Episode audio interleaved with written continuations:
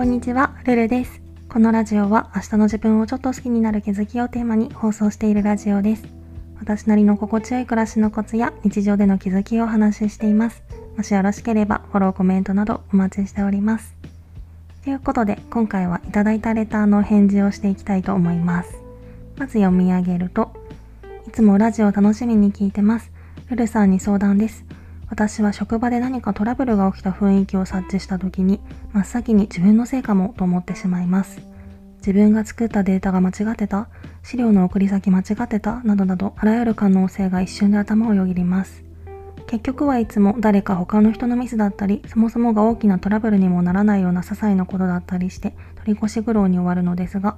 繊細がゆえに雰囲気の変化をすぐに察知してしまうのかもしれません。この自分のせいと考えてしまう思考を直せないかと最近悩んでいるのですが、ルルさんはこういう考え方の癖みたいなものはありますか？また直せたことはありますか？ということで、これめちゃくちゃわかります。私もこの傾向すごいあって、わかりやすい例を挙げるとすると、学生時代カフェでバイトしてたんですけど、そのカフェ飲み物のベースを牛乳から豆乳に変更することができるようになっていて、で大体の人は美味しいからとか美容のためとかそういう理由で豆乳に変更するんですけどたまにアレルギーで本当に牛乳が飲めなくって豆乳に変更しているお客さんとかもいらっしゃってそういう時にもし自分がうっかり牛乳と豆乳を入れ間違えて提供してしまったりしたら最悪命に関わるわけじゃないですか。でもやっぱり人間だからすごい混んでたりとかぼーっとしてしまうことだってゼロにはできないわけで。なので私はこのミスが本当に怖くて仕方なくって店に電話がかかってくるたびに、もしかしてさっき来たお客さん、アレルギー反応が起きましたって連絡かもっていっつもビクビクしてました。ごめんなさい、だらだら自分の話をしてしまったんですけど、これは結論どれだけ常に自分のベストを尽くし続けることができるかにかかってるのかなっていう気がしていて、例えばどんなに焦っていても正気を保ったまま目の前のことをこなすとか、私のせいかもって思ってしまう時って大抵ちょっと不安がある時だと思うんですよね。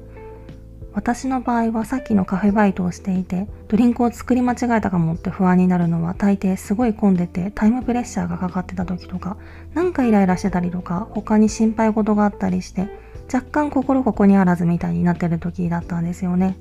なんか使える力を100%出せてなかったっていうか100%の集中力を発揮できなかったっていうか。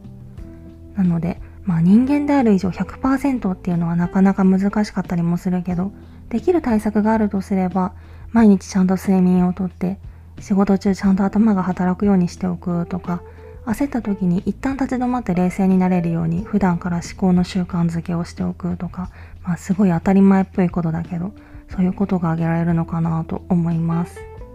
でもこれちょっと希望がなくなるような話で申し訳ないんですけどこの悩みから解放されるための究極の方法って責任があんまり重くない仕事をすることしかないような気がしていて実際私は今それでそもそもあんまりミスっていう概念もなくたとえ何かをやらかしたところで大した問題にはならないような仕事をしているので根がこんなに病的な心配性でもまあ仕事をしながらこうやって発信をしつつまともに自分の生活を送る余裕があるっていうのも事実だったりして私はバイトのみならず前職もめちゃくちゃ責任が重くって下手したら自分のミスが事故として全国ニュースとかに載ってしまう可能性もあるような環境で働いていたので本当にただの平社員であるにもかかわらず仕事に人生を全て捧げるくらいじゃないとまああくまで私の場合はだけど働けなかったんですよね。マジで生活は崩壊してたし休みの日もたとえ誰かに会っていても頭の中の大半は次の仕事が占めてるみたいな感じだったので。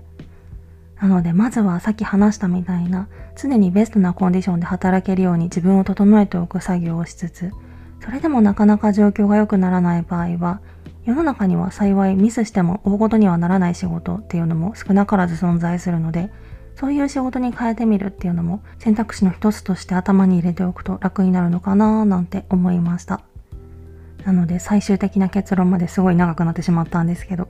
私はこの不安になってしまう悩みを克服できたことはないっていうのが結局結論になるのかなと思います。なんかすごいもやっとしたまとめ方になってしまった気もするけど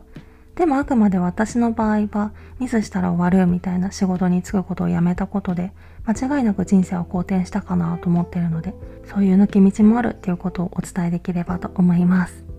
本当プレッシャーの影響を受けずにマイペースに生きられる人って羨ましいですよねそんなわけで、レターありがとうございました。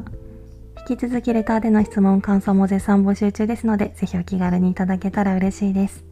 それではまた次の放送でお会いしましょう。